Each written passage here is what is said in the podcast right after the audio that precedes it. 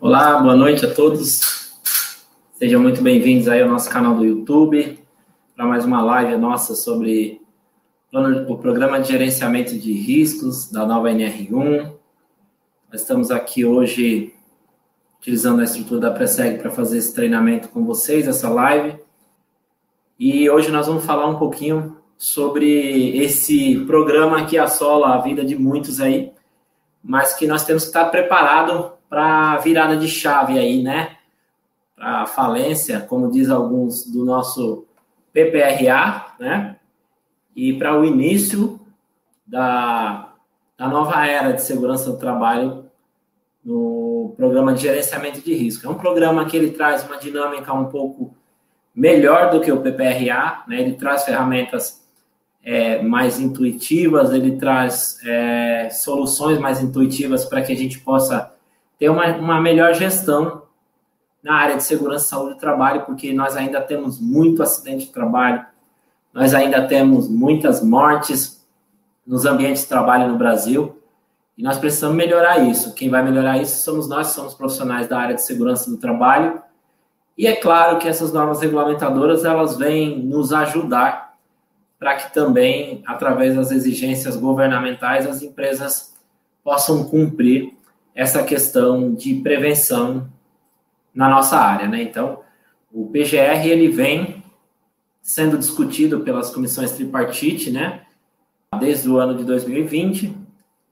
E agora nós vamos falar um pouquinho sobre, sobre esse histórico aí. Vamos receber o nosso amigo Marcos Jorge aí em nossa sala. Mais. Seja muito bem-vindo, meu amigo. Tudo bem com você? Boa noite, Fabrício. Boa noite a todos que nos, que assistem, nos ouvem. Boa noite. Queria é um prazer falar sobre prevenção, prevenção. Finalmente, ainda faltam alguns, alguns meses. No dia 2 de agosto, nós viraremos, viraremos a chave de um programa que tinha uns três tipologias de riscos, físicos, químicos e biológicos, a cinco tipologias os riscos físicos, químicos, biológicos, mecânicos e, ergonômicos. Então, todos os riscos ocupacionais é, originados das atividades laborais. Então, muito obrigado pela oportunidade de trocar informações, trocar, trocar aprendizados. Como você mencionou, façam as perguntas, aquelas que, que nós é, tivermos dúvidas ou tipo, ou responde agora, ou, é, ou a gente pode responder anteriormente. Como o professor Marcos Jorge mencionou, o ano passado nós tivemos essa portaria publicada em março, né, de 2020, dando um prazo aí para as empresas se adaptarem de um ano, né, que seria agora em março de 2021 para tudo começar, né? E, e agora em 2021 houve uma manifestação da comissão tripartite, um adiamento dessa, desses textos, né, dessas normas que foram alteradas, e é, a NR1 também foi alterada para início de vigência no dia 2 de agosto agora de 2021. Então, nós ainda temos aí um pouquinho mais de fôlego, né? Uma das perguntas que as pessoas me fazem muito, Marcos. Fabrício, quanto tempo eu tenho para abandonar o PPRA e para que o meu PGR comece a ser feito. Amigos, o tempo que vocês têm é de agora, de hoje, dia 17 de 3 de 2021, até o dia 2 de agosto. Dia 2 de agosto, você arquiva o seu PPRA e qualquer fiscalização, auditoria ou procedimento, seja ele qual for na sua empresa, já deve seguir o PGR. Então, por quê? Porque o texto da NR9 também muda na mesma data. E a NR9 não vai ser mais o PPRA. Vai ser uma norma apenas para instrução de medições ambientais. Então, no dia 2 de agosto, não vai existir mais a NR9 do PPRA. Ela acabou. Vai ser a nova legislação. E tem pessoas, Marco, que ainda estão pensando que depois do dia 2 de agosto ainda vai ter um prazo para elaborar o PGR. Então, vocês profissionais que estão aqui, eu quero dizer para vocês, não se auto-enganem com essa informação. No dia 2, o seu PGR tem que estar pronto, à disposição dos agentes fiscalizadores do Ministério do Trabalho, do Ministério Público, dos auditores que vão auditar suas empresas aí no futuro, você precisa estar com ele já pronto. Então, nós precisamos agir e já acostumar as empresas a trabalhar com o PGR, porque o PGR ele é um pouco mais complexo do que é, eu costumo dizer do que o programa que se tornou estático, né? Que não deveria ser estático, ele deveria ser um programa também de gestão, mas ele se tornou um programa de gaveta estático no Brasil, que é o programa de prevenção de riscos ambientais. Então o PGR ele veio para dar uma renovada, um fôlego melhor para a nossa área aí, para que seja um programa que ele esteja em constante movimento. E é por isso que é solicitado dentro do PGR o plano de ação, do qual nós vamos falar um pouquinho aqui também. Marcos Jorge, eu abro a palavra aí para você, tá? Você fica à vontade para falar, é, passar um pouco do conhecimento que você tem. Né? Antes de nós terminarmos essa parte com você, eu gostaria que você falasse um pouquinho sobre o PGR Smart, para o nosso público saber que existe uma solução que pode ajudá-los a ter uma praticidade maior na elaboração. Ah, muito obrigado pelo espaço.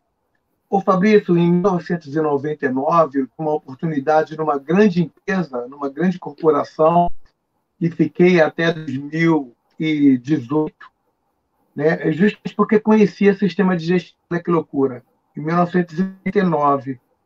Isso quer dizer que antes de 99 eu trabalhava numa organização americana chamada White Martins, que ela tinha um sistema de gestão. Né? E eu só fui contratado por essa outra organização porque conhecia sistema de gestão.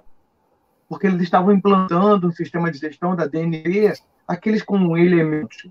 Então, o sistema da DNV é, tinha 30 elementos, e aí o Dado Pontes, que tinha 33 elementos, eles acabaram escolhendo essa corporação que eu trabalhei, o da DNV com 20 elementos. Então, o primeiro, o primeiro é, dar uma dica para os colegas a primeira, a primeira virada de chave seria a gente começar a estudar o que é um sistema de gestão, estudar o que são práticas sistêmicas né, é, em torno de, de DCA, que é a ferramenta mais famosa. Né? E, e, e eu trabalhei nos meus primeiros 10 anos implantando um sistema de gestão. Só nos últimos 10 anos que eu trabalhei com higiene ocupacional. Então, meu desafio nos últimos 10 anos, depois de conhecer o sistema de gestão, que foi melhorar o PPRA. Então, depois de 10 anos com o sistema pronto, a gente precisa ter um, um viés diferente para trabalhar com três tipologias de riscos: os riscos físicos, químicos e biológicos. Então, foi aí que eu foi aí que foi, fui motivado da higiene ocupacional, me certificar como higienista ocupacional certificado. Ah, e qual é a diferença de um certificado ou não? A diferença é que o certificado ele passou pelo uma prova? Será que seu conhecimento, é, passando por uma prova, você consegue me, me dar um indicador que você tem conhecimento mais que 70 de higiene ocupacional? Então, a prova você é uma prova, uma certificação. Então, sou certificado desde 2010 pela BHO, né? E logo mesma, nesse mesmo instante, eu estava saindo de um mestrado em que? Em sistema de gestão eu acabei de fazer um, um acabei de fazer artigo escrevendo isso com colegas. Né? Então, dez anos atrás eu fiz um mestrado em sistema de gestão na Universidade Federal Fluminense. E será que eu pensei que em 2021 eu ia voltar a trabalhar com sistema de gestão? Então, não foi porque talvez eu estava pensando assim, se eu entender o quinto sistema de gestão, eu vou sobressair. Então, por isso que eu fui atrás do mestrado. Então, talvez atrás do doutorado que eu vou agora é criar um método num doutorado, já que doutorado é uma coisa inédita nova, eu vou me sobressair novamente. E não tem idade para isso. Então, todos os colegas técnicos agora que estão nos ouvindo, eles vão ter que, de alguma forma, estudar. Estude a 45001 primeiro. Estude sistema de gestão, muita coisa na internet. Então, não precisa pagar, não tem grana. Pega itens, de sistema de gestão na internet da 45001, estude sistema de gestão. Por quê? Porque todo colega pensionista, agora no futuro próximo, vai ter que conhecer sistema de gestão. Porque isso vai ser a pergunta-chave da entrevista. Quem faz entrevista para emprego novo não é assim? Você conhece PPA? Então vai ser assim agora. Você conhece o PGR, você sabe elaborar o PGR, e você vai ter que responder se você sabe elaborar o PGR. Então, tem o Fabrício com a Preseg, que tem total conhecimento, está fundando, está tá estudando, tem eu e tem outros colegas. Então, para ajudar os profissionais de saúde e segurança, porque eu sei que um sistema de gestão a gente vai ter que se dedicar e perder um certo tempo. Imagina que um certo tempo, ah, uma semana eu consigo fazer numa fábrica pequena. Só que uma semana eu só tenho quatro, quatro ou cinco semanas no mês. Então, um Brasil desse tamanho, eu só consigo estar em quatro lugares no mês, em um mês. Então, eu fiz o PR Smart para todos, para todos os meus parceiros, todos os parceiros de prevenção para a gente não precisar acompanhar histórico por 20 anos no Word e nem no Excel.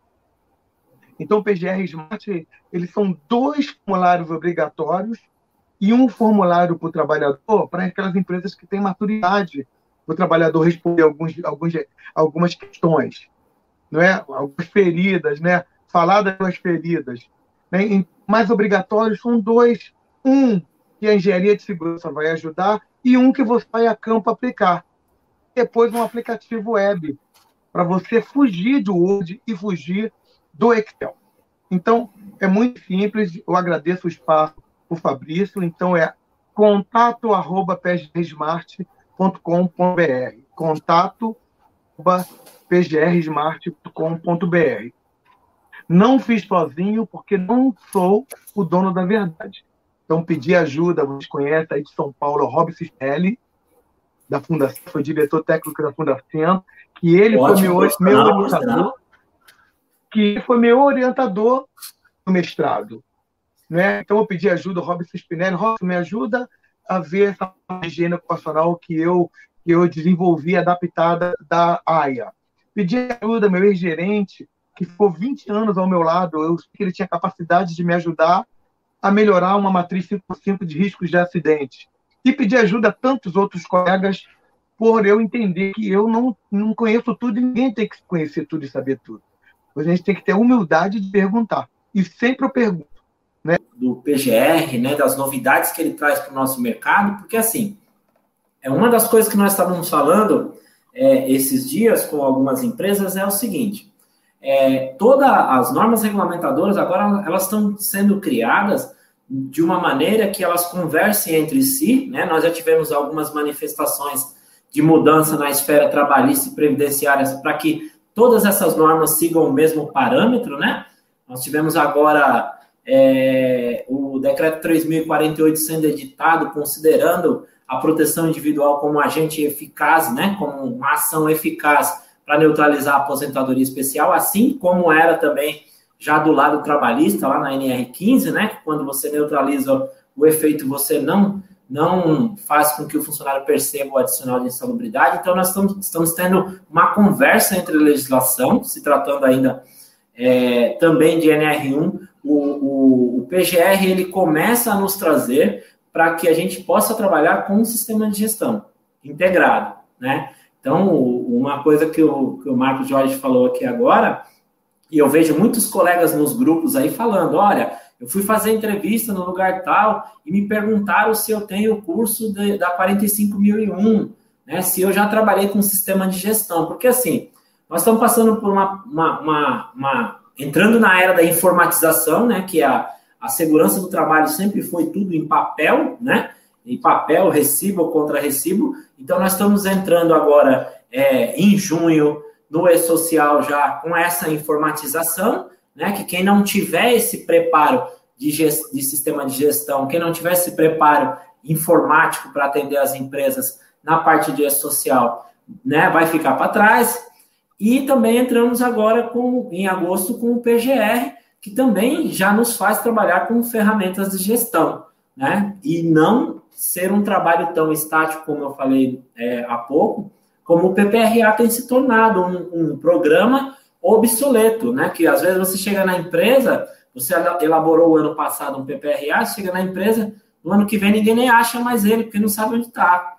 Né? Então, ele se tornou um programa, infelizmente, um programa de gaveta em muitas empresas no, no país. Né? E o PGR ele vem para mudar um pouco esse quadro, tá? Então, essa introdução no próximo slide aqui que eu vou passar para vocês, aqui no próximo slide, é, eu vou passar para vocês essa introdução que nós falamos sobre a norma, né? Então, a, a introdução e a mudança da norma é, da NR9 para a NR1. Então, como eu falei lá no início, é, e o professor Marcos pode, pode também repetir aqui e confirmar isso conosco, é, vocês precisam começar a fazer agora. Vocês precisam começar a enquadrar e começar a se acostumar a trabalhar já com, com o PGR, com o Programa de Gerenciamento de Risco, agora. No dia 2 de agosto tem que estar pronto. A gente vai ter que já, né, estar atuando com ele, né? Então nós vamos falar um pouco sobre esse, esse histórico. Nós já até demos uma introdução aqui. Vamos falar sobre os principais perigos e riscos, né? Que aí é um tópico que o Marcos vai, vai nos apoiar bastante e o que deve compor um PGR, né? Eu eu eu tô agora anunciando para vocês aqui que agora à tarde, né? É uma grande profissional da área de ergonomia, nós estivemos conversando sobre os trabalhos que nós estamos fazendo aí na área de gestão, né? E ela se propôs a estar conosco aqui. Eu divulguei até no nosso canal lá do Instagram, né? Que teria uma surpresa. Então, hoje nós vamos receber aqui na nossa sala também, nesse momento, a Daiane Canan, que é uma profissional da área de educação física, pós-graduanda em ergonomia pelo SENAC, e que ela também vai nos auxiliar aqui. Seja muito bem-vinda, Daiane. Tudo Olá. bem? Oi. Ela vai falar um pouco sobre ergonomia também aqui durante a nossa live. Boa noite, tudo bem? Primeiramente, obrigada pelo convite. Segundo, quero parabenizar o pessoal por estar presente aqui, buscando conhecimento. Isso prova que está tudo acontecendo, que é sério, o PGR está entrando aí, tem muitos profissionais que estão correndo contra o tempo, né, para distinguir o que é, o que faz, como faz. Então, aproveita ao máximo essa aula de hoje cheio de conhecimento. E eu vou contribuir um pouquinho com questões ergonômicas, abordando, fazendo uma abordagem de forma global, para que eu também consiga contribuir com vocês. Bacana. Então, assim, é, como nós estávamos falando aqui no nosso primeiro tópico, né? Seja muito bem-vinda, Daiane, obrigado, tá, pela sua presença, tá? E nós vamos começar aí a falar um pouquinho sobre a estrutura e como que ocorreu essa mudança na legislação. Então, nós tivemos aí a portaria 6.730 em 2020, como eu já citei, né? Que instituiu a alteração da NR1 inicialmente em 12 de 3 de 2021, né? Ele deu um, um ano para que é, começasse essa portaria entrar em vigor, tá? Aí já em 2021 nós tivemos a portaria 1295, em 2 de fevereiro de 2021, que prorrogou esse início da vigência dos novos textos das normas regulamentadoras, tanto a 1 quanto a 7, né? A NR1 que nós estamos falando aqui, o PGR, a 7, a 9 e a 18. Então foram todas prorrogadas para o dia 2 de agosto. E é com base nesse texto, nessa legislação, que eu digo para vocês que no dia 2 de agosto, no dia 1 de agosto, o PPRA que vocês têm na sua empresa já não vale mais. Vocês vão arquivar ele, vão colocar eles lá no histórico do funcionário, no histórico da sua empresa, e a partir do dia 2 vocês começam a utilizar o PGR. Não é para começar a fazer o PGR é, no dia 2. No dia 2 ele precisa estar pronto e já começar a ser utilizado, ok? Bom, o PGR, ele traz, é, dentro do, do PGR, ele traz uma estrutura totalmente diferenciada, que é o gerenciamento de riscos ocupacionais, que todos falam dele, né, do GRO. Então, na realidade, além de você reconhecer todos os riscos, e aí eu volto a lembrar o que o, o que o professor Marcos disse aqui para nós, né? Antigamente, né, aí vamos falar, e até o dia 1 de agosto, nós utilizávamos a classificação de três grupos de riscos e agentes ambientais, que eram físicos, químicos e biológicos, né?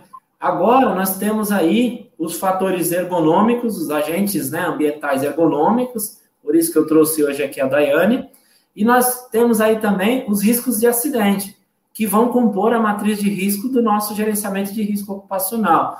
Então, dentro da NR1, você vai abranger todos esses riscos, tá? E eu quero destacar aqui para vocês que a NR1 deixa claro que o que você tiver que tratar de caracterização de insalubridade, né, de agentes insalubres ou perigosos, você vai continuar utilizando a NR15 e a NR16, né? Porque nós sabemos que é, existem bastante profissionais que gostam de incorporar tudo num, num programa só, né? É, hoje em dia você vê é, laudos chamados de LTI-IP, que é laudo técnico de insalubridade e periculosidade, tudo junto. Então, a, a própria NR1, ela diz que para fins de caracterização de insalubridade ou atividades perigosas, você vai continuar utilizando os critérios da NR15. Tá? Então, nós temos que fazer essa diferenciação e colocar somente aquilo que o PGR pede para que seja colocado dentro do programa, para que a gente possa analisar e conseguir fazer o gerenciamento. Não é só levantamento de risco, não é só antecipação, reconhecimento e avaliação. O que o PGR nos solicita é também o gerenciamento, tá? E esse gerenciamento, ele vai ser feito através do inventário de risco que que vocês fizerem na empresa, né? E aí, assim, dentro desse, desse inventário de risco, você vai contemplar essas, esses cinco grupos de agentes ambientais, no qual aí eu gostaria que o professor Jorge falasse um pouco sobre esses cinco grupos, o que ele tem, o que ele tem tido aí, por exemplo, de, de experiências reconhecendo o risco. Porque, assim, antigamente, né, hoje em dia ainda, até o dia 1 de agosto, se eu vejo um trabalhador exposto a uma máquina sem proteção, eu não coloco isso no PPRA, né? Agora, a partir do dia de quando eu começar a elaborar o meu programa de gerenciamento de risco, eu já vou ter que colocar isso, né, dentro do meu inventário de riscos ocupacionais. O que, que você tem visto aí, é, Marcos, sobre, sobre essa questão da identificação de, dessa amplitude de riscos, né? O que, que você tem visto no mercado e, e o que você pensa disso, até para que a gente possa compartilhar com os nossos alunos aqui. Na verdade, é uma ótima na verdade, o, o, o pior é que a gente vai ter que pensar um pouco diferente, Fabrício. Eu não vou colocar que a máquina não tem proteção. Na verdade, o PGV que ele pede para você listar as medidas de prevenção implementadas. E aquilo que está implementado, eu vou ter que levar o plano de ação falar, opa, falta uma proteção. Então, no plano de ação, eu vou mencionar que falta uma proteção. No plano de ação, vou mencionar que falta ainda um, um, um sensor de segurança, um sensor de presença, uma cortina de luz. Ah, no plano de ação, falta ver que eu não apreciei o risco. Eu vou ter que usar uma técnica de apreciação de risco, porque esse item está na legislação. Então, é um pouco diferente. A gente vai ter que ter conhecimento do que eu consegui implantar ao longo do tempo, o que eu consegui implementar e ainda um e ainda um pouquinho, um pouco além, que eu consegui implementar de forma eficaz.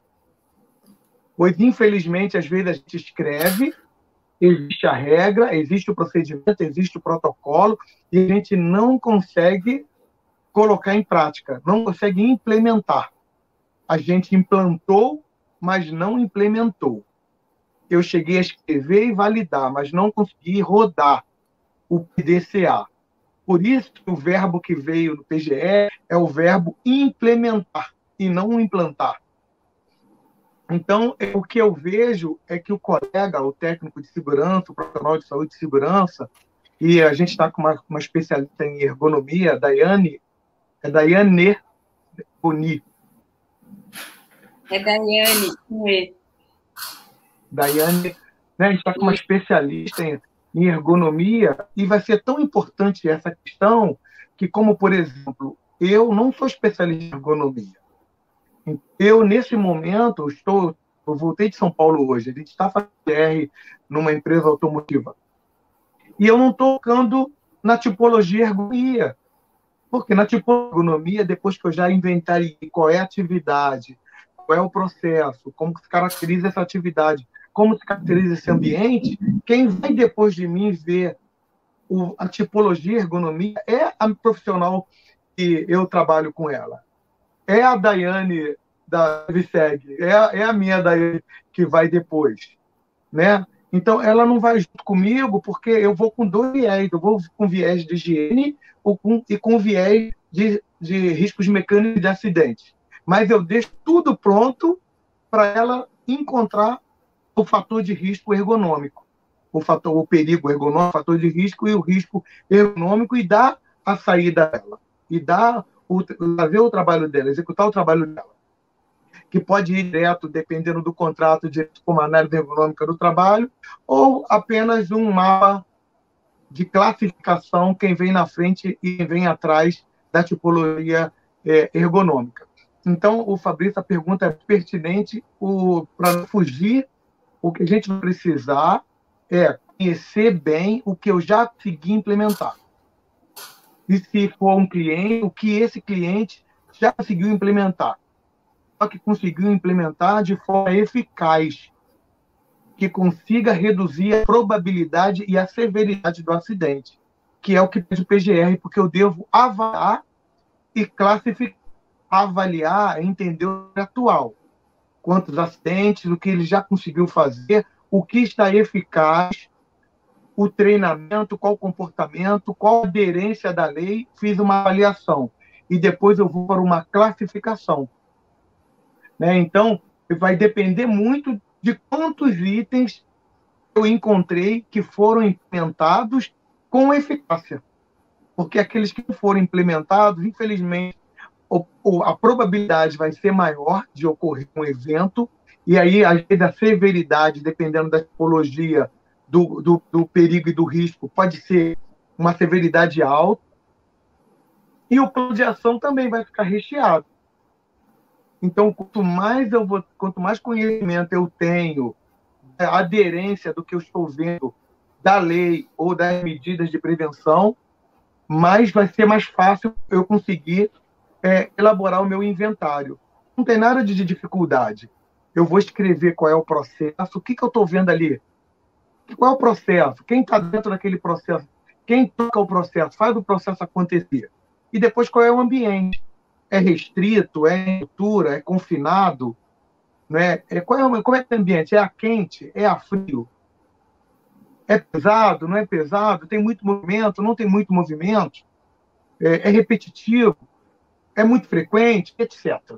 Né? E aí depois vem uma avaliação, e essa avaliação eu dependo de alguns itens, que são os itens que já, já estão na norma, como o perfil de exposição quando ele fala de higiene, quando o, o, o, a parte de ergonomia, que ele vai perguntar assim, alguém fez uma análise ergonômica para eu poder entender qual é a probabilidade de ter um problema com a tipologia ergonômica, né? E por fim, classificar e chegar a uma conclusão se esse risco é aceito, baseado numa matriz ou em uma ferramenta.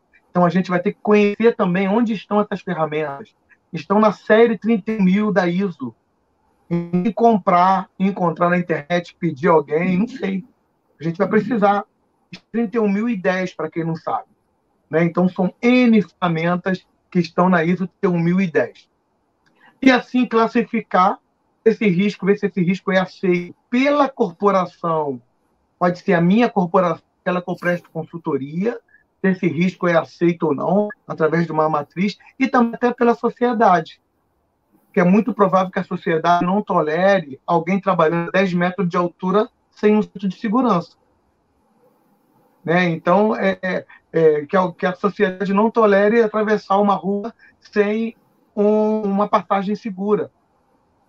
E assim, então, não tem dificuldade, tem treino. Nós vamos ter que ser treinado para montar um bom inventário. E treinado da linha A a F. Só isso eu vou ter que um treino do que pede no A, do que pede no B, como eu encontro o que pede no B, como eu encontro o que pede no E, no E e no F. Aquilo que a gente não tem domínio, ter humildade de pedir ajuda. Como no meu caso, eu peço ajuda à ergonomista que trabalha comigo. Por mais que eu fiz uma matriz. São dois, eu também. Eu fiz uma matriz para encontrar, eu fiz uma matriz para encontrar a classe do risco, como ele está classificado e não para fazer uma análise de ergonômica do trabalho. Isso a gente não vai conseguir fugir nunca. A gente vai ter que fazer um estudo mais aprofundado, tá? Então, eu acho que era é, esse cenário que a gente vai ter que se situar, entendeu, Fabrício? Não é difícil, mas é um treino que a gente vai ter que ter. Como eu consigo escrever um processo? Como é que eu consigo escrever? É perguntando, é entendendo, é através de um fluxo, é perguntando à empresa se ela tem fluxo do processo, qual é o insumo que entra, qual é a temperatura, o que desmancha no meio do caminho, o que, que produz no meio do caminho e o que, que tem no final, na embalagem. Né? E depois, como é que é o ambiente? Então, como é que o ambiente? É claro, é escuro, é iluminado, né? É, tem ferramentas para isso. É nesse momento que eu deixo para a colega de ergonomia ver o lux, para a colega de ergonomia ver a temperatura. Né? Então, aí depois, como é que se caracteriza as atividades? Se caracterizam as atividades?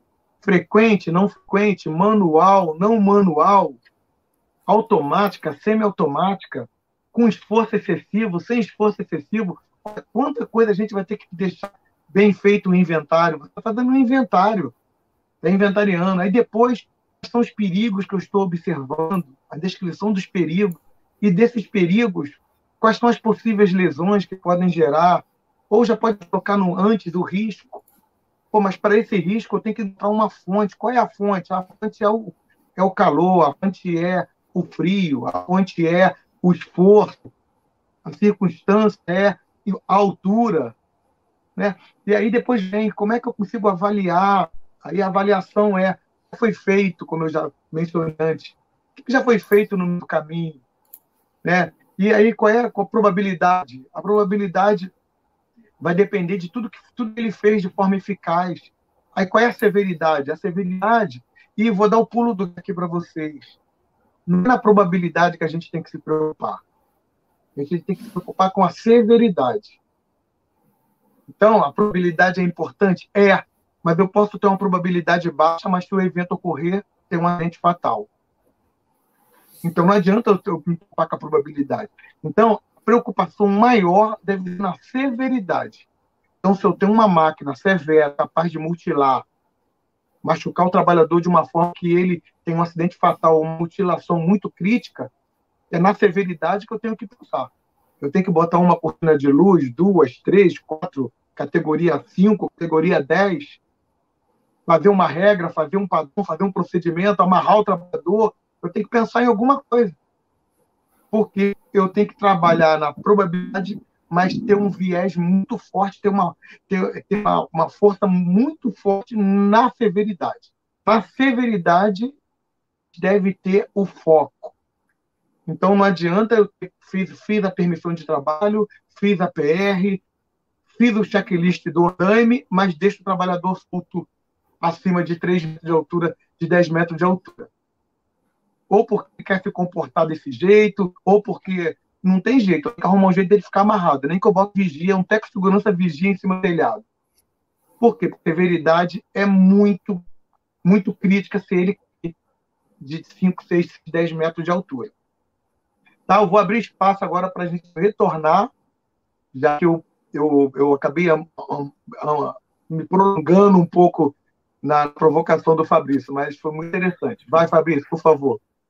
É interessante, sabe por quê? Porque hoje é, as pessoas pensam em segurança do trabalho de uma maneira muito, é, muito superficial, né? Por exemplo, você citou um, um, fato aí que quando você identifica um risco, né, que é que pode ser um risco de prensagem de uma mão, que pode ser um risco de uma mutilação de, de um dedo de um trabalhador é, em cima de uma máquina ou equipamento, você você vai precisar coletar dados se esse risco foi apreciado. Por quê? Porque você já está linkando o PGR a uma outra norma, a NR12, com o seu conhecimento, e que lá pede que seja feita uma apreciação de risco. Né? Toda máquina e equipamento tem que ter uma apreciação de risco, aonde define a categoria de segurança dessa máquina, aonde vai definir através do método HRN qual que é a probabilidade, a severidade, o dano, a lesão eu preciso saber se isso, é, se foi feita essa apreciação de risco. Eu preciso saber se essa máquina foi desenvolvido um projeto de proteção, porque assim, é, onde esse projeto tenha um conceito de engenharia de segurança do trabalho, é, que a cortina de luz tenha redundância, seja categoria 3 ou 4, se ela é eficaz, né? Uma palavra que você usou muito bem. Se ela é eficaz, porque existem medidas de proteções, eu já vi isso em, em, muita, em muitas situações dentro da empresa, que as pessoas acham que está protegendo uma máquina com uma chapa, mas ela está aumentando a área de prensagem e não tem nenhum sensor ali limitador. Então, é, é uma análise é, um pouco mais aprofundada. Então, quando você fala do PGR, né, o Marcos mesmo tem muito conhecimento na área de higiene ocupacional, né? Assim é, como nós também temos esse tipo de conhecimento em máquinas e equipamentos, e aí nós trazemos os profissionais que têm um desenvolvimento melhor, como a Daiane, na área de ergonomia, para nos auxiliar nesse item aí, porque além dos reconhecimentos físico, químico e biológico, eu tenho que também considerar os resultados da avaliação de ergonomia nos termos da NR17, né? E é, avaliar os ambientes de trabalho, avaliar a ergonomia nos ambientes de trabalho, não é tão simples, né? Não é só ver se a cadeira está correta e a mesa está correta, não. Existem vários fatores, né? Que são fatores cognitivos, psicossociais, posturais, também mobiliários, que influencia no dia a dia de um trabalhador, não é apenas o mobiliário. Né? Então, é, essa, esse tipo de análise superficial, eu entendo que ele vai, é, ele vai estar sumindo na nossa área, isso é muito bom, porque quanto mais aprofundado nós formos para compor o nosso PGR, nós vamos ser mais assertivos nas ações de prevenção, que eu acho que é o mais importante é, do PGR, né? que nós vamos criar esse plano de ação, é, dentro desse mesmo slide que nós estamos falando aqui agora, é, nós vamos criar esse plano de ação e esse plano de ação ele vai surtir efeito ao longo do tempo, né? Porque as pessoas, quando você cria um plano de, de ação, uma das principais é, ferramentas que você coloca lá é a ferramenta de responsabilização, ou seja, quem está comprometido com essa ação e resolver e qual o tempo que nós temos né, para agir em cima dessa ação que foi o que aconteceu com o nosso amigo PPRA, que está ficando para trás. Ele perdeu essa essência de se ter um acompanhamento, gestão e o desenvolvimento de ações de melhoria. Né? Enquanto se você trabalha com sistema de gestão, você acaba tendo é, essa, essa preocupação do, do acompanhamento. E como o Marcos falou no início, é, é uma situação que toma tempo. Né? Vai tomar o nosso tempo um pouco mais, mas que é necessário para cumprir a NR1. Perfeito. É, eu não sei se a Daiane tem alguma colocação a respeito de agonia, ou eu vou dar uma deixa para ela.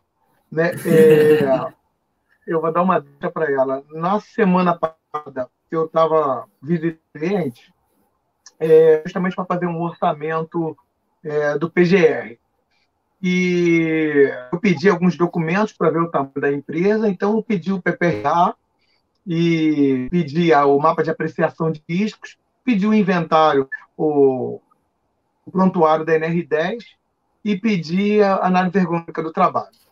Então, poucos, poucos, poucos, poucos elementos, né? Então, somente o PPRA, a apreciação de risco, o, o, o livro da NR10, o prontuário e a ergonômica do trabalho.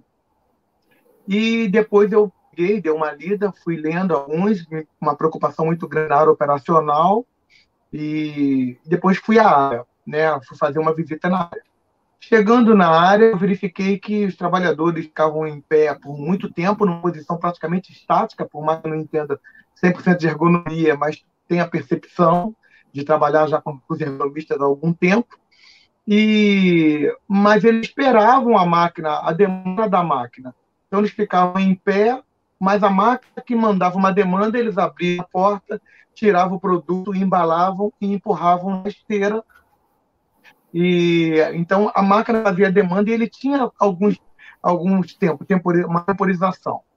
E eu voltando para a sala, eu pedi a ergonômica daquele processo, por sinal tinha. E a colega que fez o estudo anterior pediu para criar um jeito, um mecanismo de, em vez dele puxar e empurrar a caixa, colocar uns rolos loucos para ele não ter esforço, porque hoje é uma rampa, então a garra na rampa ele acaba fazendo uma força a mais, e pediu para colocar um banco semi-sentado, porque tinha essas oportunidades dessas demandas, desse intervalo. Né? Enquanto esperava a máquina, ele ficava parado em pé, estático, mas não tinha nada para ele se encostar, parar, sentar, etc. E no estudo anterior, um dos itens que ajudaria, de alguma forma, eu não li, eu não li a análise econômica toda, era o banco e o rolinho maluco, igual do aeroporto, para você empurrar e ter aquela facilidade quando tu empurra a tua mala no aeroporto. E eu voltando, é, é eu não entrei na questão, porque não fui contratado ainda, mas eu voltando para casa, para o escritório da JMV, fiquei pensando, pô, quanto tempo o cara fica em pé e não tem nada para ele dar uma encostadinha, dar uma sentada, dar um repouso, dar um refresco. E a outra coisa, a caixa, quando agarra, quando ele coloca a embalagem, é, a embalagem tem 20 quilos, quando a caixa fica fechada, pronta, né? E ele empurra, quando agarra na rampa, ele faz uma força a mais para acabar empurrando para o colega que está no outro posto pegar e montar o pallet.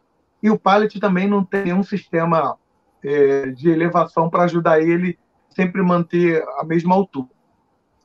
E eu fiquei pensando, será que se eu trouxer a Bruna, que é, que é a Daiane, a Daiane da Prefeg, será que a Bruna vai falar que aquilo ali ajuda, que o banquinho pode ajudar e o rolinho maluco pode ajudar, ou se daquele jeito ali pode atrapalhar? Qual é a probabilidade, probabilidade de um trabalhador, ao longo do tempo, gerar um problema por uma posição estável. Tu pode.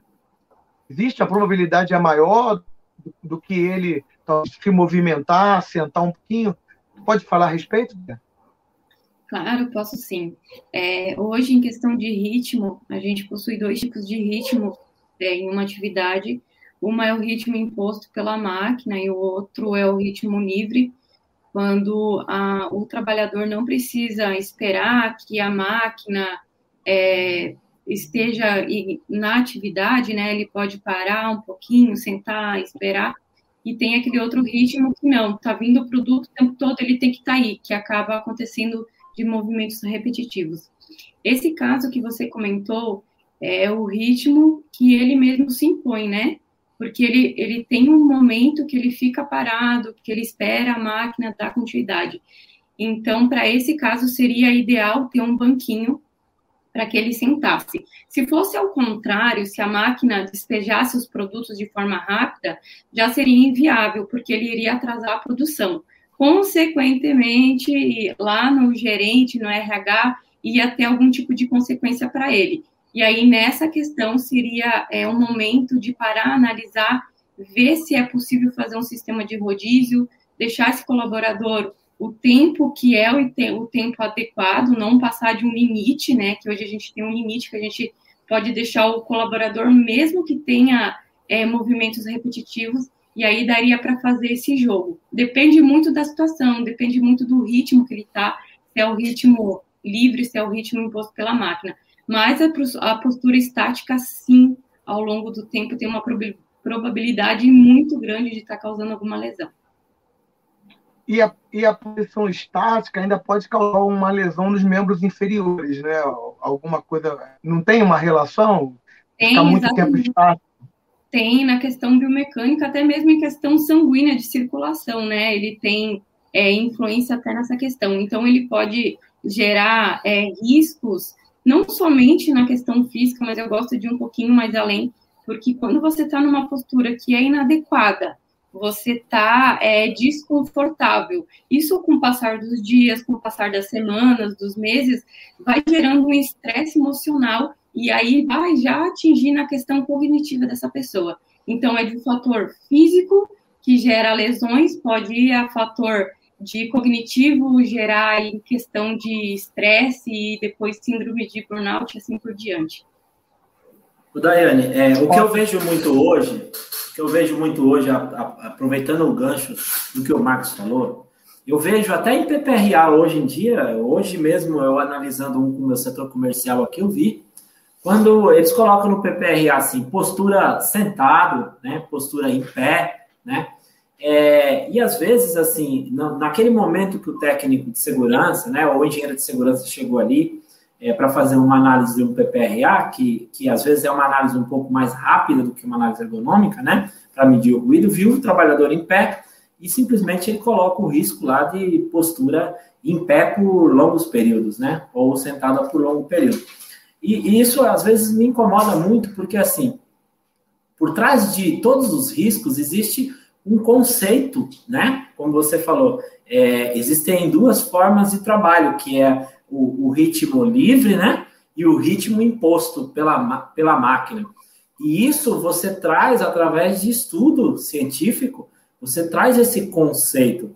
Então, quando nós falamos do PGR, é, no momento de você é, identificar um risco, você precisa conceituar né, é, da onde você está tirando esse risco.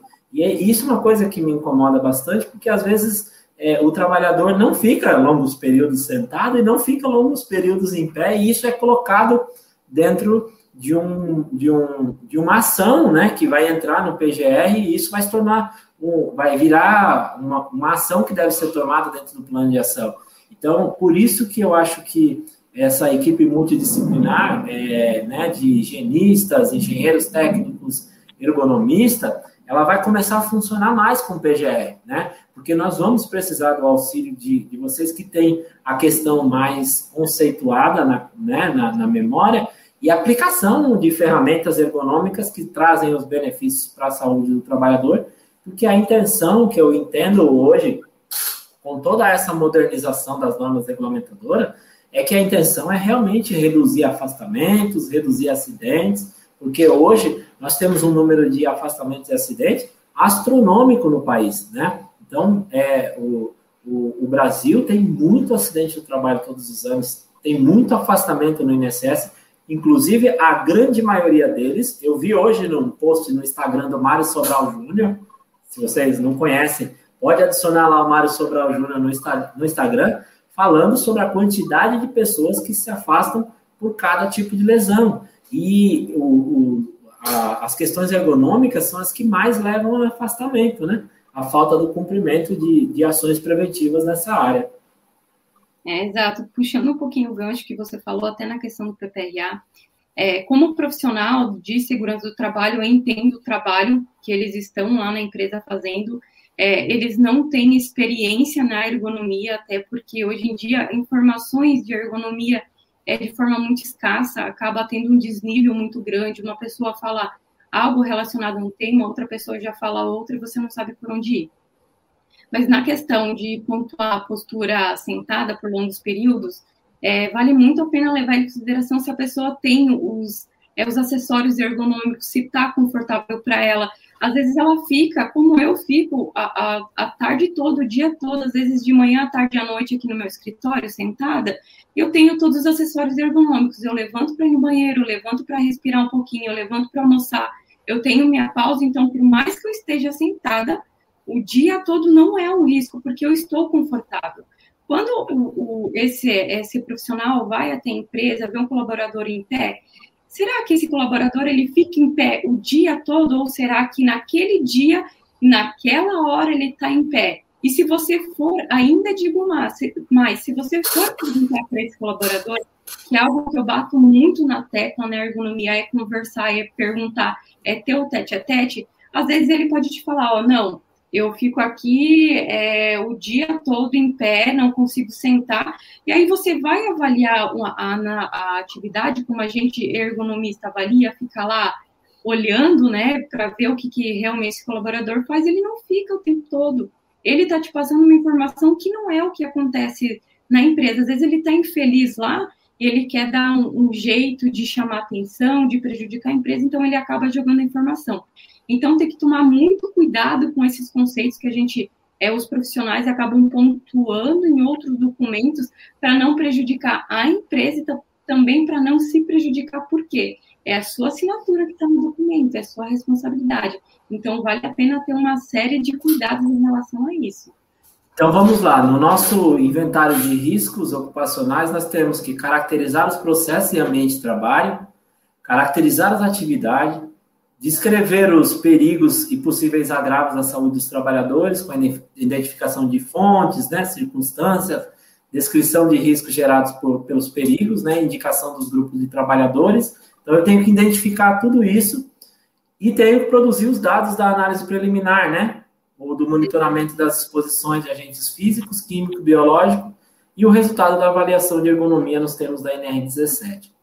Eu tenho que também avaliar os riscos, incluindo a classificação, né? E aí sim, na classificação entra muito o que o Marcos falou, a questão de probabilidade de severidade, as matrizes de risco. Quem ainda não conhece, entra na internet, olha, tem material de, de monte, a, a série de, de ISOs que o Marcos comentou com a gente, né? É, nós temos material para classificação de risco, matriz 3x3, 4x4, 5x5. Entra na internet, pesquisa, vocês vão ter conhecimento para que vocês possam classificar o risco e assim elaborar o plano de ação, né? E todos os critérios aí adotados para tomada de decisão, tá? E aqui a gente vai encerrando esse ponto. Aqui eu trago a classificação da portaria 3214, o anexo 4 da NR5, que traz o grupo de riscos ambientais, né? Que são os riscos físicos, químicos, biológicos, ergonômicos e de acidente, são riscos que nós vamos ter que avaliar no PGR. Vamos passar para o próximo slide para a gente avançar.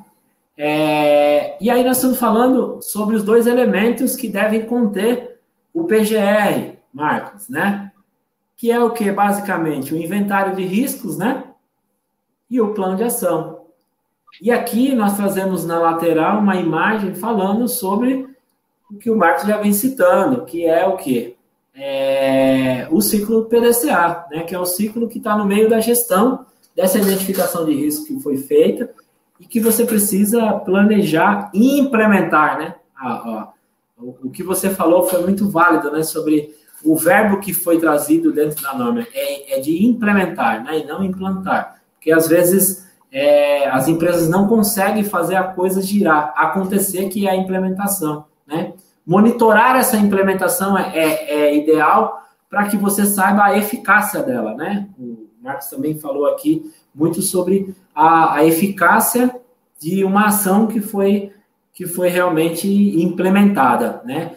Avaliar essa, essa, essa ação né? e aí depois aplicar o ciclo completo nela para ver se realmente está surtindo efeito. Então, assim, não é nada tão complexo, né? Mas é algo que precisa ser estudado e precisa ser aplicado é, na, na integralidade aí para que a gente tenha um PGR funcional, né? Não, não mais como nós estamos falando aqui do PPRA, que é um programa que infelizmente se tornou um programa estático é, em muitas empresas.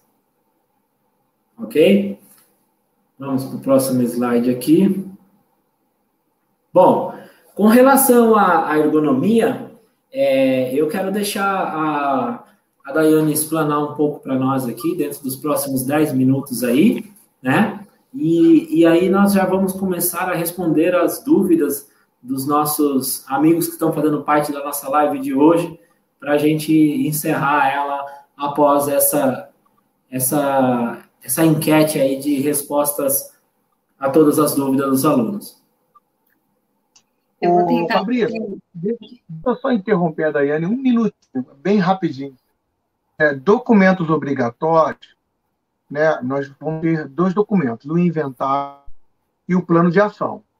Mas ali está escrito que é no mínimo, né? No mínimo, no mínimo. O inventário e tem o plano de ação. Então a gente precisa de um outro documento que são responsabilidades.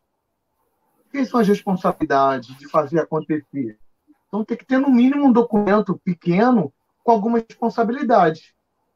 Né? Responsabilidade alta direção, responsabilidade da média, da liderança, da área de segurança. Nesse mesmo documento, alguns indicadores que a gente precisa é, demonstrar desempenho. Então, a gente precisa de. São dois documentos obrigatórios, mas é no mínimo. Então, eu, eu acho que tem que ter mais um, assim. Um que seria um, o antigo, do antigo documento base do PPRA. Mas esse outro que é um pouco diferente, com viés diferente, que é o viés assim, ah, de responsabilidade. Que responsabilidade? Por exemplo, diz que se você diz que se ocorreu um acidente, você deve revisitar, deve revisitar novamente. Então, de que é essa responsabilidade de investigar o acidente? É só Deixar isso muito claro, né? Deixar claro, só da segurança, essa carga vai ficar toda com a segurança. Não é? Então, é, de, de quem é a responsabilidade de manter o PGR vivo, atualizado? Né? Então, verificar se mudou a lei, verificar se mudou o layout, verificar se tem um acidente todo mês. Então, de quem é, de quem é, de quem é a responsabilidade de um indicador mensal, trimestral, semestral, mas tem um indicador para falar, ó, oh, estamos indo mal. A gente implantou isso tudo e continua, continua tendo acidente. Tá? Então, só para pegar um tempinho da Daiane e fazer um, um, um, documentozinho a mais, pelo menos. Né? Já que a gente está de gestão. Vai, eu, vou, eu, vou, eu vou fazer o seguinte aqui. Vamos lá, nós vamos interromper a Daiane agora, viu, Marcos? Eu, vontade. eu vou fazer o seguinte: é, vocês vão mandar uma mensagem para nós é, e eu vou disponibilizar duas ferramentas, tá? Duas ferramentas de gestão é, aonde você consegue monitorar dentro do seu plano de ação é, tudo que foi resolvido é, e uma pré-orientação dessas ferramentas de gestão. Uma é muito conhecida na internet, que é o 5W2H, que vocês podem acompanhar, que é uma ferramenta de gestão muito utilizada na área de qualidade e em outras áreas também. Eu vou disponibilizar para vocês uma pré-preenchida para vocês terem uma noção. Todo mundo que está aqui hoje vocês vão mandar é, uma mensagem no WhatsApp do nosso comercial e nós vamos mandar para o seu e-mail essa planilha para te ajudar na gestão. Essa do 5W2H e uma outra planilha também que nós utilizamos para para gestão de prazos, de vencimento, de ação, com responsáveis, com, com ações que devem ser tomadas, com todo esse passo a passo que o próprio Marcos falou, eu vou disponibilizar é, esses dois arquivos só para vocês terem uma noção, tá? E aí vocês têm também a possibilidade do PGR Smart, que é um aplicativo, tá? É, que depois eu vou deixar aqui também no finalzinho da nossa live, como vocês entram em contato com o Marcos para saber do PGR Smart, que também é um aplicativo que pode te ajudar nessa, nessa questão de gestão. Vamos lá falar de ergonomia com a Daiane. Que maravilha, eu adoro esse círculo de todo mundo ajuda todo mundo, né? Informação, ferramenta, isso é muito, muito bom. Eu, como ergonomista, eu confesso que eu fico muito feliz por essa questão do PGR, por a questão da ergonomia tá vindo à tona agora, né? Onde a gente consegue desmistificar, olhar, ter um olhar 360, que é aquele olhar que a ergonomia não é só mobiliário, a ergonomia não é só questão postural, a ergonomia é muito mais a fundo do que isso. Então, eu, desse lado, eu fico muito feliz em relação a isso.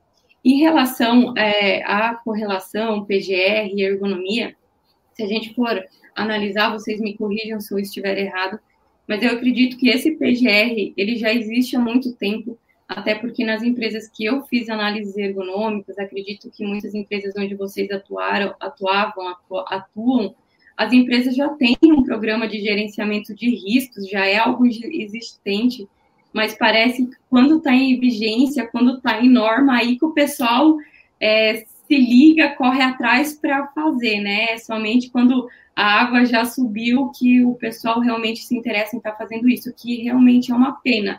Ainda mais na minha área, que é a questão de conforto, é a questão de segurança, assim como a de vocês é, a, os riscos ergonômicos, então, é tudo que compromete a integridade do colaborador. Então, precisa tomar muito cuidado em relação a isso.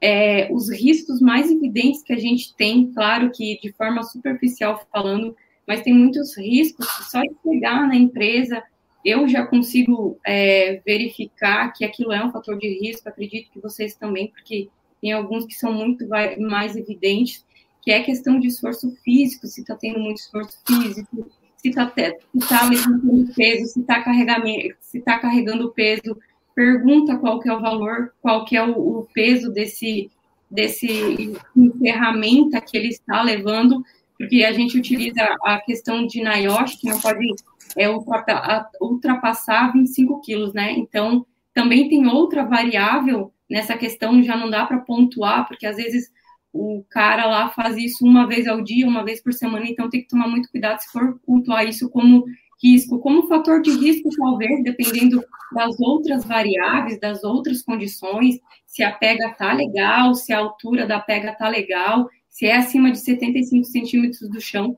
Então, são algumas coisas que tem que estar é, tá levando em consideração. Se existe algum controle rígido de produção, que é aquela questão lá do ritmo imposto pela máquina, onde tem repetitividade, precisa tomar muito cuidado, às vezes as pessoas são é, expostas a essas condições de trabalho, onde elas precisam atingir um certo nível de produtividade ao longo do dia e ela não tem capacidade para aquilo. Isso também, além de ser um fator de risco, é um risco ergonômico. A gente tem também a questão de estresse, que eu acabei pontuando é, um pouquinho antes. Precisa tomar muito cuidado. Isso não precisa de uma análise profunda para você saber se está tendo estresse ou não naquela atividade, naquela pessoa. Basta você avaliar um pouquinho do que ela faz, principalmente aí quem está em escritórios. É, acontece muito é, de estar tá usando computador, de ter responsabilidades administrativas, é onde acontece mais essas, essas situações de estresse. É, questão de repetitividade, fadiga mental, fadiga visual, que é quando a pessoa está exposta aí oito horas diárias na frente do computador e só tem aquele tempo para estar tá, é, almoçando, não tem aquele descanso, aquela pausa, micropausa de cinco minutos, dez minutos, como eu tenho, não às vezes nem levantar para ter pausas fisiológicas não consegue, então isso vai gerando fadiga visual, porque vai estar tá aí as quatro horas, quatro horas consecutivas na frente do computador, chega uma hora que a mente, a visão cansa, né? Ela não aguenta. É, então, esses são os riscos mais evidentes que a gente tem. Claro que tem muitas outras coisas por trás que eu poderia estar abordando aqui em um dia, dois dias de live para estar falando somente de riscos ergonômicos. Para a questão de reconhecimento, não tem muito que a gente inventar a roda não tem muito que eu trazer como aqui para vocês. É ter um olhar técnico, conhecer um pouquinho do que é ergonomia. Gente, a gente tem a nossa NR17 PDF, por mais que ela está sendo atualizada agora, mas a gente tem de forma gratuita, a gente consegue pegar a NR17 para ao menos entender o que ela faz, quais são os conceitos, quais são os parâmetros mínimos exigidos. Ela tem muito conteúdo legal Claro que para a questão de ergonomia, a gente não pode se basear somente em R17. Se alguém estiver fazendo isso, gente, desculpe, mas parem.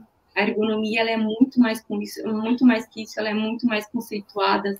Tem muitas ISOs, muitos estudos científicos que a gente consegue estar utilizando. Muitas pessoas que são referências na área, que têm estudos maravilhosos que a gente consegue sim utilizar para estar embasando. Então, tem aí à disposição de vocês vale a pena dar uma lidinha, tirar 10, 15 minutinhos por dia para estar tá fazendo isso.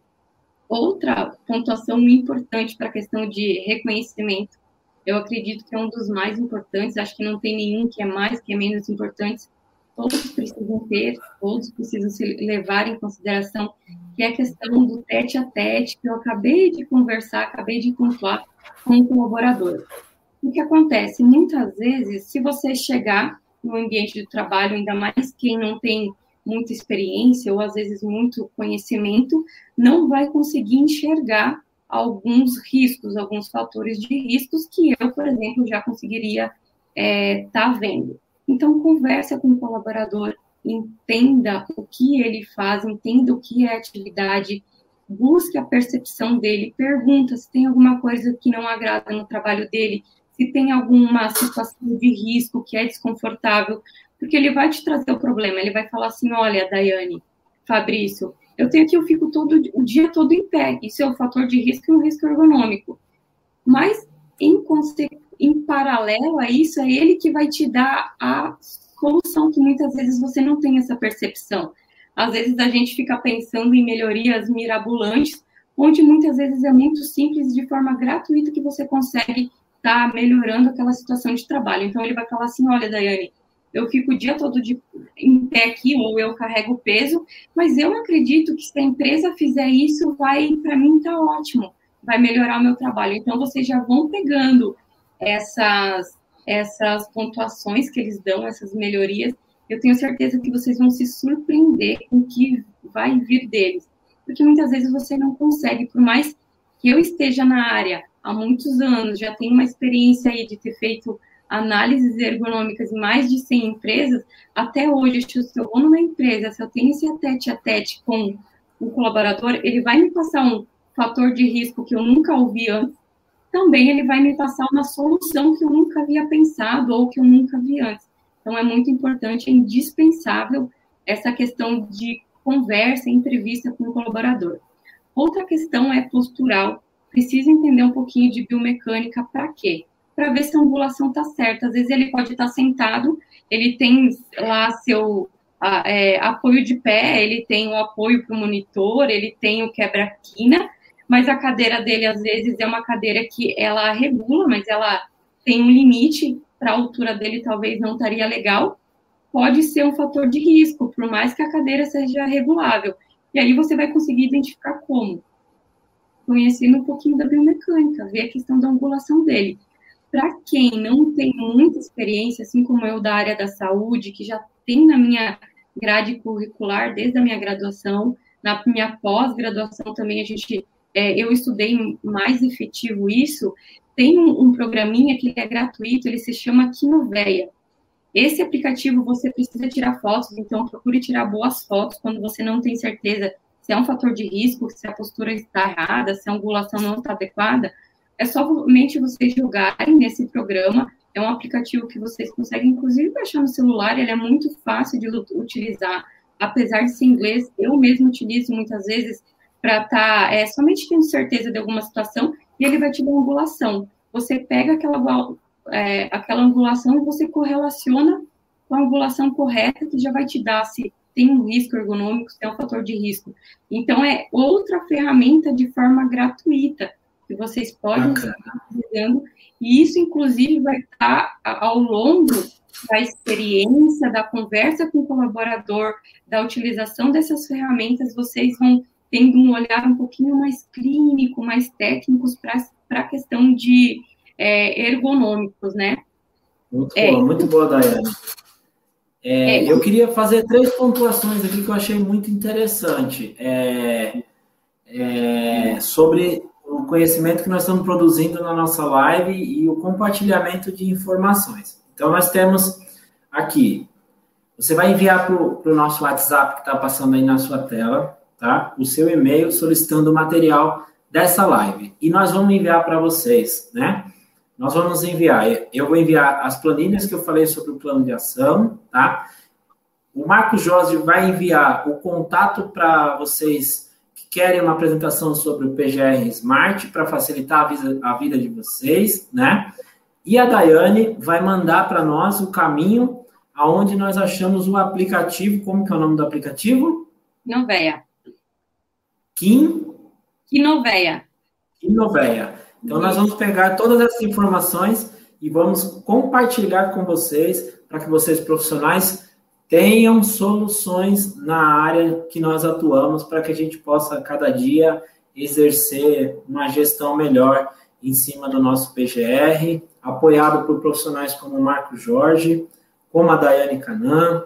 Nós aqui da Preseg também temos profissionais multidisciplinares que estão aí para te apoiar, tá? É, eu gostaria de encerrar aí os próximos de 5 a 8 minutos respondendo perguntas é, que os nossos participantes aí, né, têm algumas dúvidas é, dia a dia, dúvidas sobre ainda a legislação também da NR1, e eu gostaria aí de selecionar umas quatro ou cinco perguntas e direcionar aos, aos aos profissionais que estão aqui para que a gente possa responder da melhor forma possível. De antemão, agradecer de coração a participação. Marcos estava aqui do meu ladinho em São Paulo, aí voltou para o Rio de Janeiro para a gente fazer uma live é, para o Brasil inteiro, né? Daiane também, muito obrigado, tá? De coração a, a vocês dois por estarem aqui, grandes profissionais da nossa área, são exemplos, né? Onde eu divulguei essa live, pessoal fala: conheço o Marcos Jorge, é bom demais, um professor bacana, fiz curso com ele. Ele fazia segurança do trabalho na Arca de Noé, quando estava ainda. Brincadeira, brincadeira da parte, meu amigo. Mas o pessoal já sabe da sua experiência aí é, de, longa, de longo tempo, né? A Daiane também tem aí oito anos de atuação na área de ergonomia, com mais de 100 empresas atendidas na área de ergonomia né? É, é, um, é um grande prazer estar do lado de profissionais com, com esse quilate de vocês, tá? Eu agradeço muito aí. Nós vamos passar as perguntas aí que os nossos os nossos alunos, nossos participantes estão fazendo no nosso, na nossa live de hoje para a gente responder e a gente já poder já poder encerrar a nossa live. Rapaz, eu tenho uma pergunta de um, de um senhor aqui, um senhor amigo, tá? Ele, esse rapaz está na, se eu não me engano, ele está no sul da Califórnia, nos Estados Unidos, assistindo a nossa live. Olha que bacana, olha onde nós estamos, hein, gente? É o Everson Barros, ele está perguntando o seguinte: em cima de cada risco é, levantado no meu inventário, o meu procedimento deverá determinar a periodicidade para cada laudo que será desenvolvido?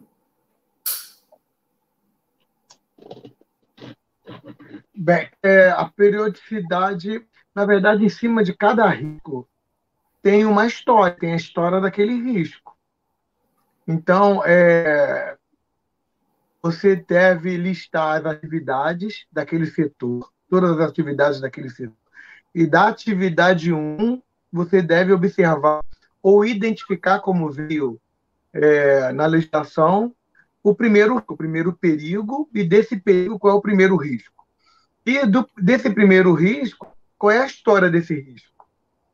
Então, vou dar exemplo de uma empilhadeira que pode atropelar um trabalhador. Então, qual é o perigo? O perigo é movimentação de risco em empilhadeira, porque empilhadeira é uma fonte de, é uma fonte de, de, de perigo.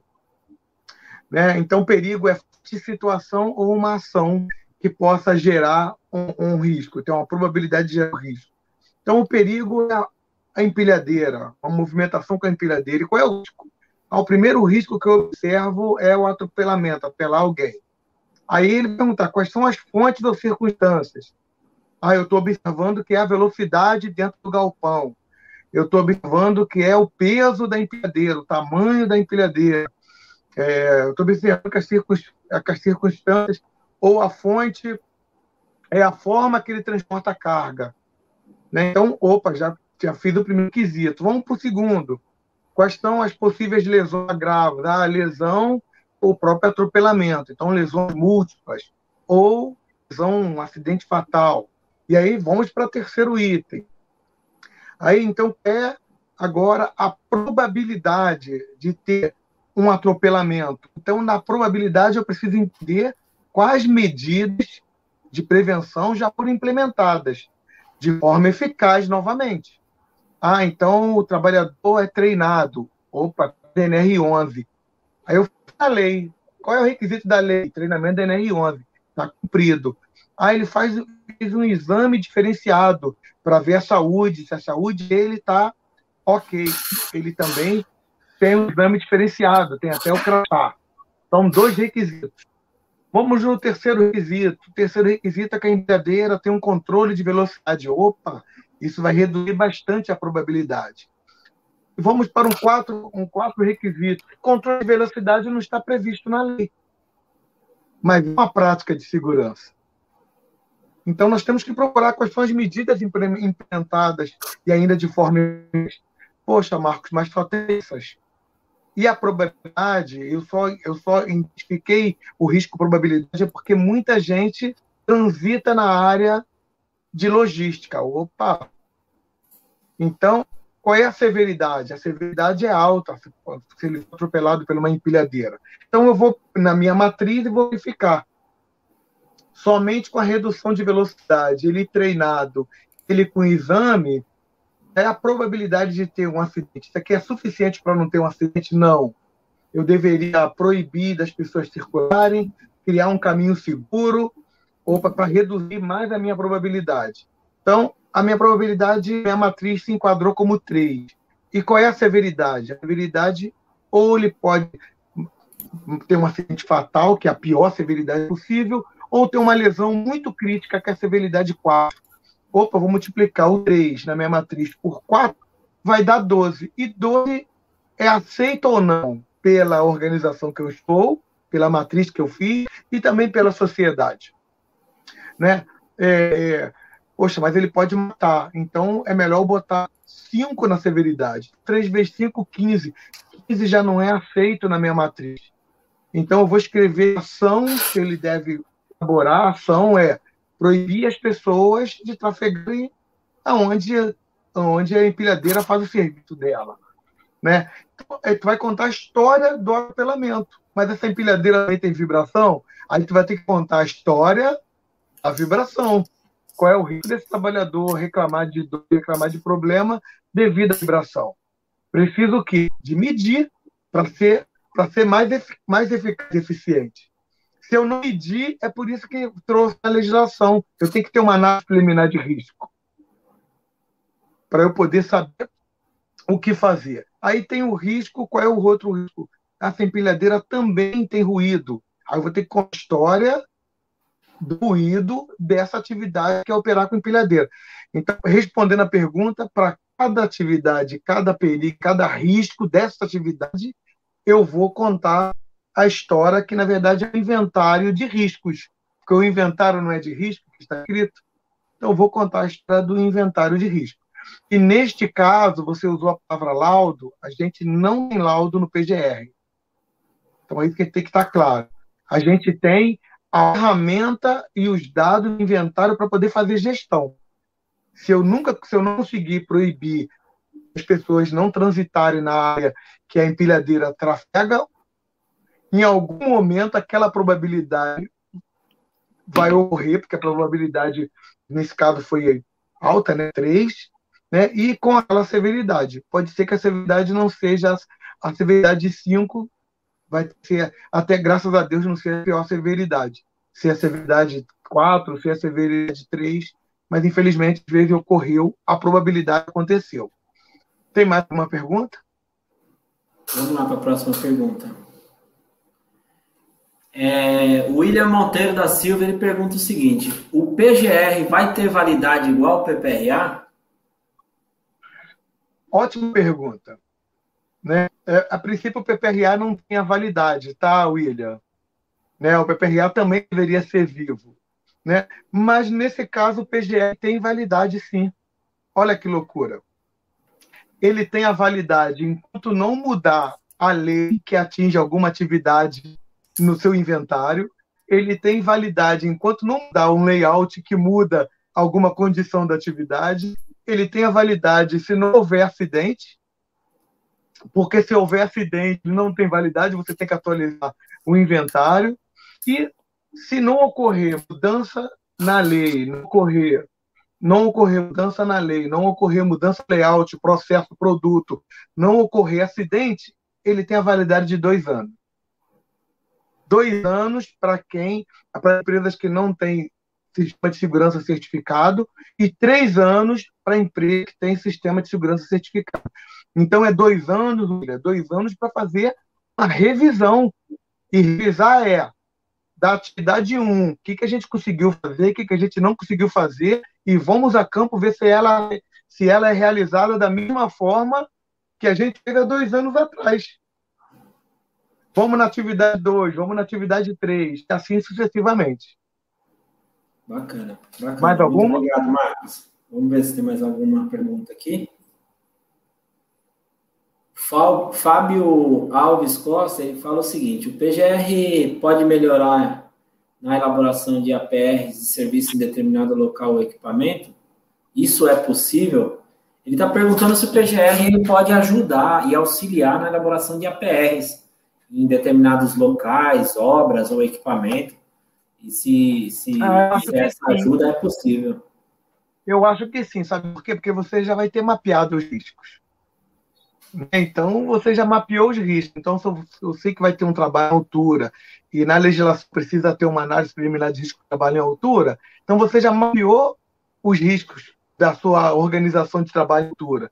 E o acesso é difícil, então vou ter que escrever na PR para ele ter cuidado com o acesso.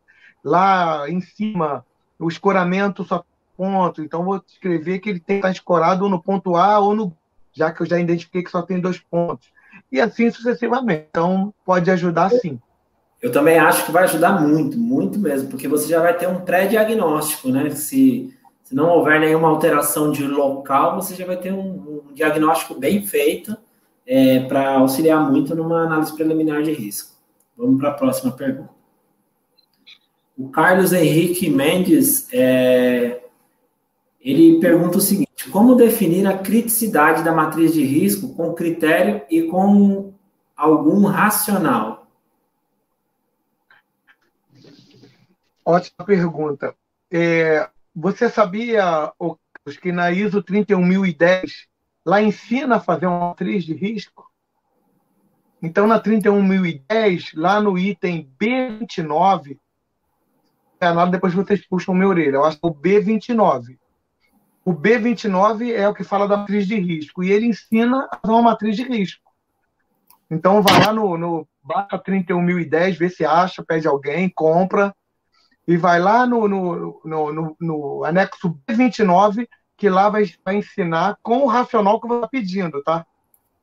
Então, ele vai dizer que uma probabilidade baixa, uma probabilidade muito baixa, que é o primeiro, lá, um, com uma severidade alta, tem que ser aceito. É um risco que é, tem que ser aceito. Fora isso, no 2, no 3, no 4 e no 5 já não deve ser aceito. Então você tem que criar um racional que se você conseguir colocar a probabilidade lá no primeiro, lá no raro, probabilidade muito rara de, de acontecer, mas acontecer pode ser um acidente gravíssimo, mas é muito raro mesmo. Você, aquela atividade vai ser aceita, aquele cruzamento. Então, então 1010 aceita, a, a, a, tem um racional para se elaborar uma matriz. Bom, são essas as perguntas que nós tivemos hoje. Um imenso prazer. Marcos, um abraço. Daiane, muito obrigado pela participação de vocês, tá? Eu vou depois é, compartilhar com a equipe os contatos para obter o PGA Smart, o aplicativo que a Daiane falou aqui para nós também, as planilhas de plano de ação. Eu espero que todos os nossos participantes tenham gostado. Agradeço a participação de todos. Um abraço aí, tudo de bom para vocês. Se cuidem por causa dessa pandemia no nosso país, previnam, usem máscara, passem álcool em gel adotem todas as medidas de prevenção e que todos vocês fiquem bem. Nós estamos aí na nossa próxima live, nós tivemos no nosso canal no YouTube e acompanhe lá, arroba Pressegue no Instagram, nosso Facebook. Um abraço a todos, muito obrigado, pessoal, e até a próxima.